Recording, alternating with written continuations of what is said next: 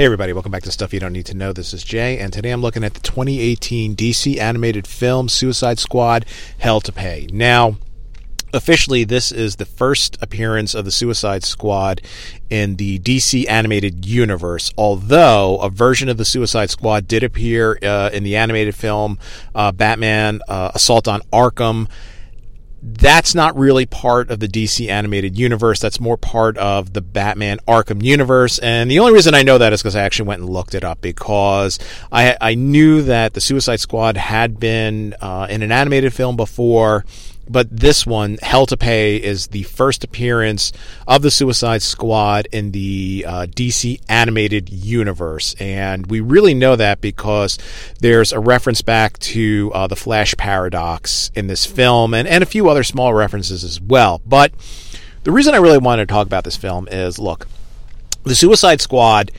is a great team. You know, it's a great comic. It's it's a great team that a lot could be done with let's forget that live action film because that live action film, I don't know what they were doing with that one there. You took essentially an R rated team, and if you watch uh, Hell to Pay, Hell to Pay is an R rated film. Uh, the kiddies can't really watch this one, uh, really more because of the excessive violence. Yes, there is cursing.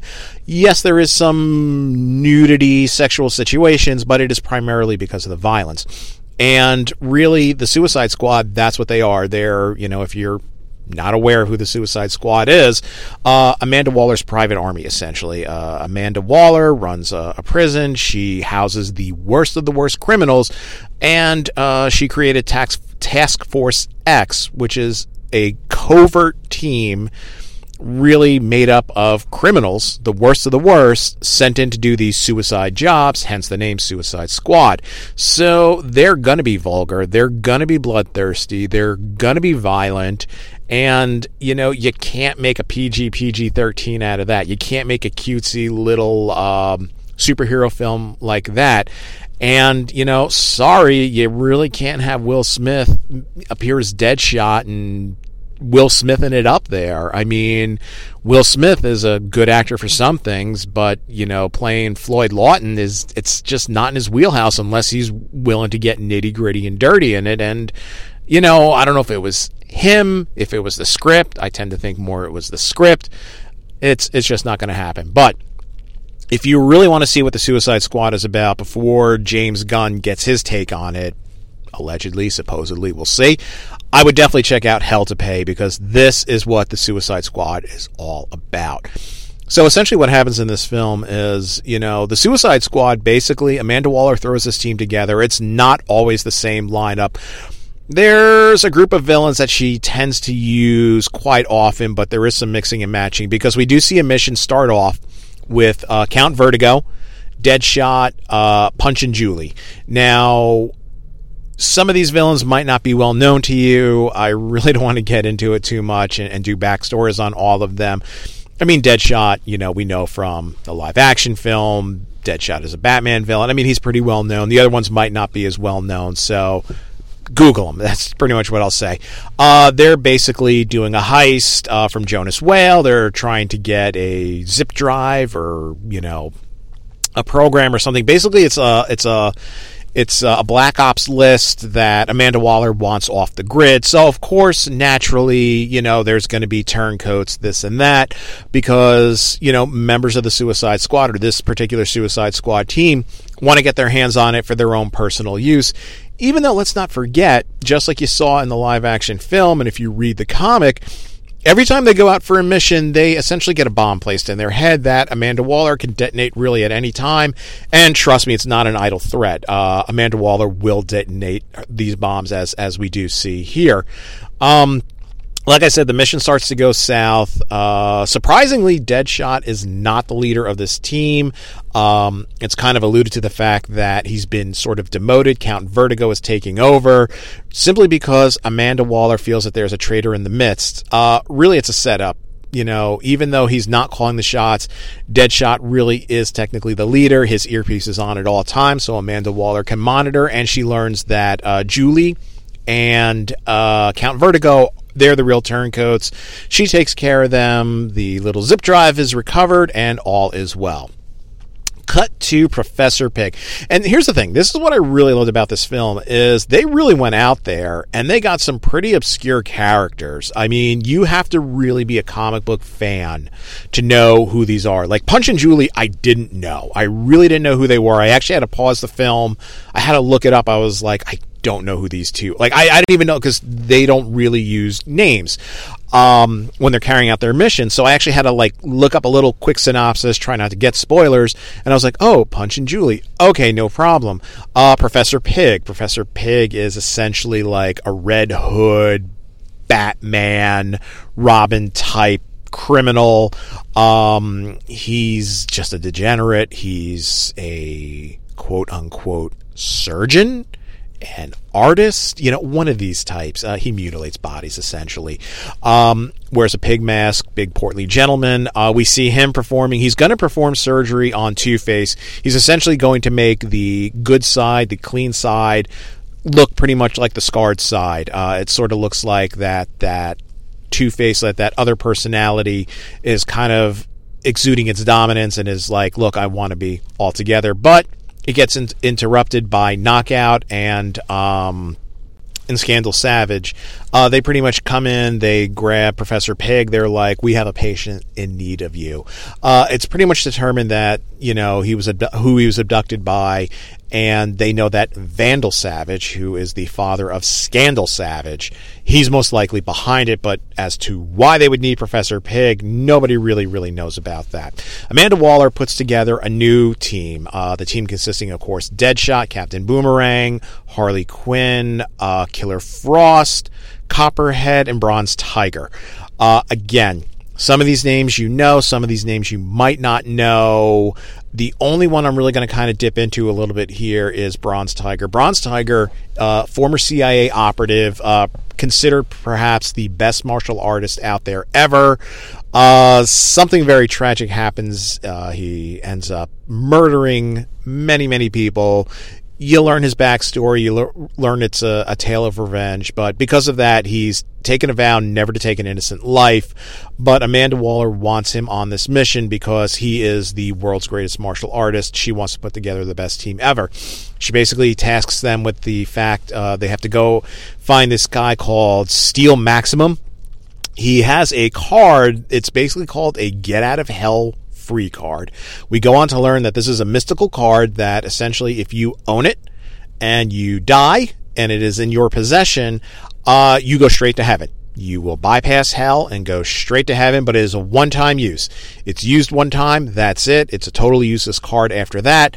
Um, it is a relic or it's in the collection of Nabu. Nabu, of course, uh, is the one who deems who Doctor Fate is, and that's what we find out that this guy Steel Maxum that they they find is he is a former Doctor Fate.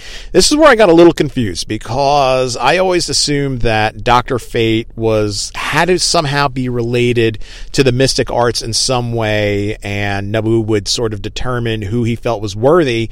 This was like a D-list actor, you know the guy was a real, you know, full of himself, low. I don't want to say low life. Um, this is not a guy who does things like out of the goodness of his heart. Um, when he became Doctor Fate, he actually saw it as a great way to pick up chicks, and that's sort of how he lost the card. The hell, to, uh, the get out of hell free card is he was picked up by Knockout at a bar. Uh, Scandal Savage, uh, Scandal Savage, and Knockout are lovers. Um, they pretty much came back to his tower, knocked him out, stole the card. Nabu's like, yeah, you're a crappy Dr. Fate, and got rid of him. I thought it was a little more involved to be Dr. Fate, but you know what? I was like, whatever, this is a great story. So they, they realize now that it is no longer, the card is no longer in his possession. Uh, Vandal Savage has it, which is, you know, if you know anything about Vandal Savage, this is not a guy that you could just tangle with. I mean, this is a heavy hitter. Uh, he is pretty much you know, in this film, it's explained that he is a 50,000 year old caveman who was exposed to some radiation from meteorite. Because of that, uh, he's basically ageless. He is eternal. But as he says later on, he is not immortal. Um, yes, he can survive throughout the ages, but he's pretty much mortal like the rest of us. So he really wants this card in his possession because if something does happen to him, he wants to go straight to heaven. Amanda Waller wants it because she has been diagnosed with a terminal disease and she knows she is going straight to hell. So she wants this card, and she pretty much promises the Suicide Squad once they realize that it is no longer in the possession of Doctor Fate, but is now in the uh, possession of Vandal Savage. Uh, she tells Deadshot, "Look, you guys complete this mission. I'm shaving 10 years off your sentence, which for Floyd Lawton means he will be getting out of jail. He will be able to reunite with his daughter Zoe. So they take the job. Uh, along the way, we find out that somebody else wants to get their hands on it. Uh, Professor Zoom, Zoom, Reverse Flash, whatever you want to call him. And we find out that he is the same Reverse Flash from the Flashpoint Paradox. Now, I didn't realize this until he kind of gives his story here at the end. Because if you if you saw that, you know, uh, Flashpoint Paradox, Batman, and it was Thomas Wayne, not Bruce Wayne, in that timeline. Um, Thomas Wayne Batman put a bullet through his head. He actually killed him. But uh, Zoom basically says that, you know, pretty much as soon as the, the bullet entered his brain, um, he summoned the Speed Force into him and he pretty much has extended out his time of death over a matter of weeks, he said. So basically, he's kind of existing in two existences as once. He's still standing there over the Flash in that altered reality, just about to die, and he's here right now. Because we see uh, at various times as he's fighting, members of the Suicide Squad are actually able to get the upper hand on him. Deadshot's actually able to hit him a few times. Uh, Killer Frost kind of, you know, puts ice on the street, which he really falls into. Deadshot knows something's up because he's like, there's no way. He's like, if this was the Zoom that I know, he would have caught up to us by now and he would have killed all of us in a matter of seconds. So he wants this card because he knows that it's only a matter of time before this sort of extending out his time of death, it's going to come to an end. He wants that, you know, get out of hell free card as well. Uh, you know, it's a great story. It's it's back and forth. Um, who has the card? Who wants the card? Um, you know, you get again, Deadshot trying to reconnect with his daughter Zoe. Uh, Bronze Tiger, who look, Bronze Tiger, he knows he did wrong, he knows he did bad, but he still, you know, he he tells Deadshot he killed those people. The reason he killed them, and they were members of the League of Shadows. Um, the reason that he did kill them is they killed his fiancee, and that's kind of why he went on that murder spree. He knows there's no redemption for him, but he is still a good and loyal soldier, so he's going to see this through to the end. Um, couple other people. I mean, Amanda Waller, you know, obviously, none of them, they do not want her getting her hands on this card because they feel uh, if anybody deserves to go to hell, it is Amanda Waller. What I really liked about this movie overall is, like I said, some of these secondary and tertiary characters that really you only see in the comics. It was great to really kind of see them come to the forefront. Um, Vandal Savage, I mean, yes, he was in the first season of um, of Legends of Tomorrow. He's been in a couple other animated films. I mean, he is a great, great villain to go up against. Uh, it's great to kind of see him here. Uh, Zoom is another really, really good. I mean, yes, we do see him on uh, CW Flash, uh, also Legends of Tomorrow as well. Uh, he's another great villain to have. To kind of see some of these other sort of members of the Suicide Squad that we don't normally see uh, Copperhead, Killer Frost, Bronze Tiger. I mean, it was really great to see them. And what was nice is sort of the ones that you thought would come to the forefront uh, Captain Boomerang and Harley Quinn they're kind of relegated to the back. I mean, Harley Quinn is Harley Quinning it up all over this, but it's subdued. You know, she's not flip flopping and bit bopping all over the place. I mean, she's being Harley Quinn when the time is right, but the focus is not on her. This was not a Harley Quinn film. You know, it's a Suicide Squad film. She's a member of the team. She gets her one-liners in there once in a while. She does fight, but it it it didn't turn into a Harley Quinn fest like the live action film did. Um, it does center in on Deadshot, and I just have to say, Deadshot was voiced by Christian Slater in this, and he does an excellent, excellent job. Uh, almost to the point that I, I don't know if physically he could pull it off, but just voice acting alone, I think he did a great job uh, as Floyd Lawton as Deadshot. I mean, he really brought that character to life.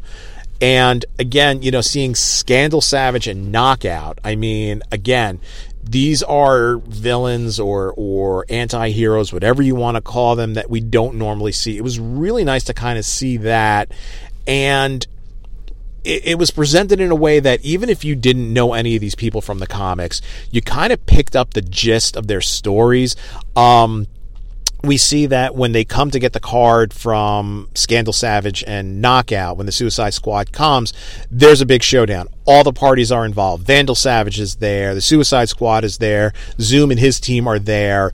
And it's just a giant brouhaha that pretty much ends up with the fact they're scuffling over possession of the card. And at one point, um, I believe it's Bronze Tiger and, and Knockout are fighting and one of Vandal Savage's men is is like, I can't get a clear shot off, and he pretty much says that knockout is expendable.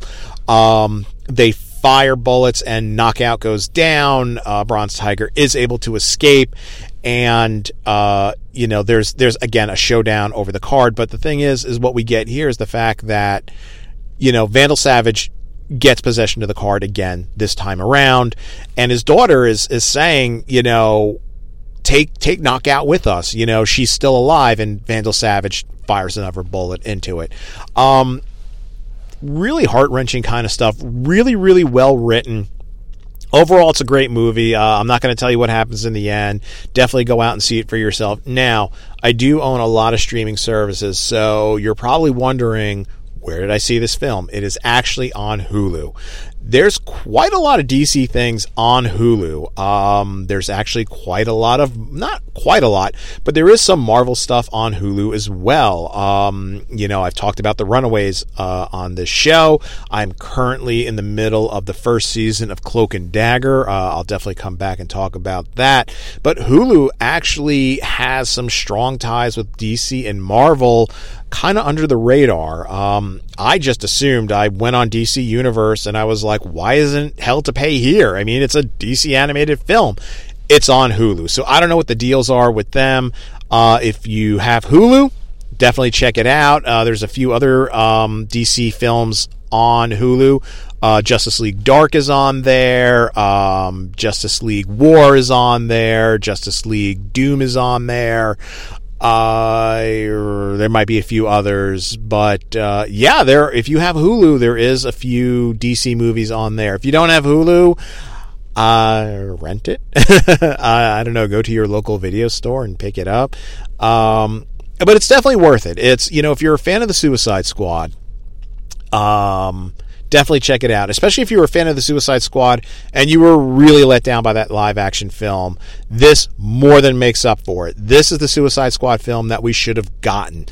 Like I said, Harley Quinn was able to be herself, but she wasn't all over this film. Um, it gets an R rating, really more for the violence than anything else, I would think. Again, there is some cursing, there is some nudity. Uh, yeah, maybe the nudity as, as well, but it's really the violence that really jacks it up to the R rating. Again, this is not going to be one for the kids to watch because this is it's pretty graphic even for an animated film. But this is what the Suicide Squad, Suicide Squad is. This is what they're all about. Um, they were able to have those distinct personalities, which they really tried to exploit in the live action film, but at their core, they were a dirty, nasty, hardcore Black Ops team. And that's really what the Suicide Squad is. And hopefully James Gunn is able to sort of capture that in his iteration when he does it. So we'll have to wait and see. All right, guys. Thanks for listening. And uh, just wanted to let you guys know that there is a new podcast out there. Uh, right now, it is only on Anchor. If you are a fan of Game of Thrones, uh, go to Anchor and search for Gab, G A B, Gab of Thrones. Uh, that's a Game of Thrones podcast done by myself and my friend John over at Nerd and Me and Fat Guys in Little Coats as well. So if you want to hear some talk about Game of Thrones, definitely go and check that out. Also, check out www.brothersandarmchairs.com. That's the website that links you up to all the podcasts in our network. This is Jay, and I'll talk to you guys later.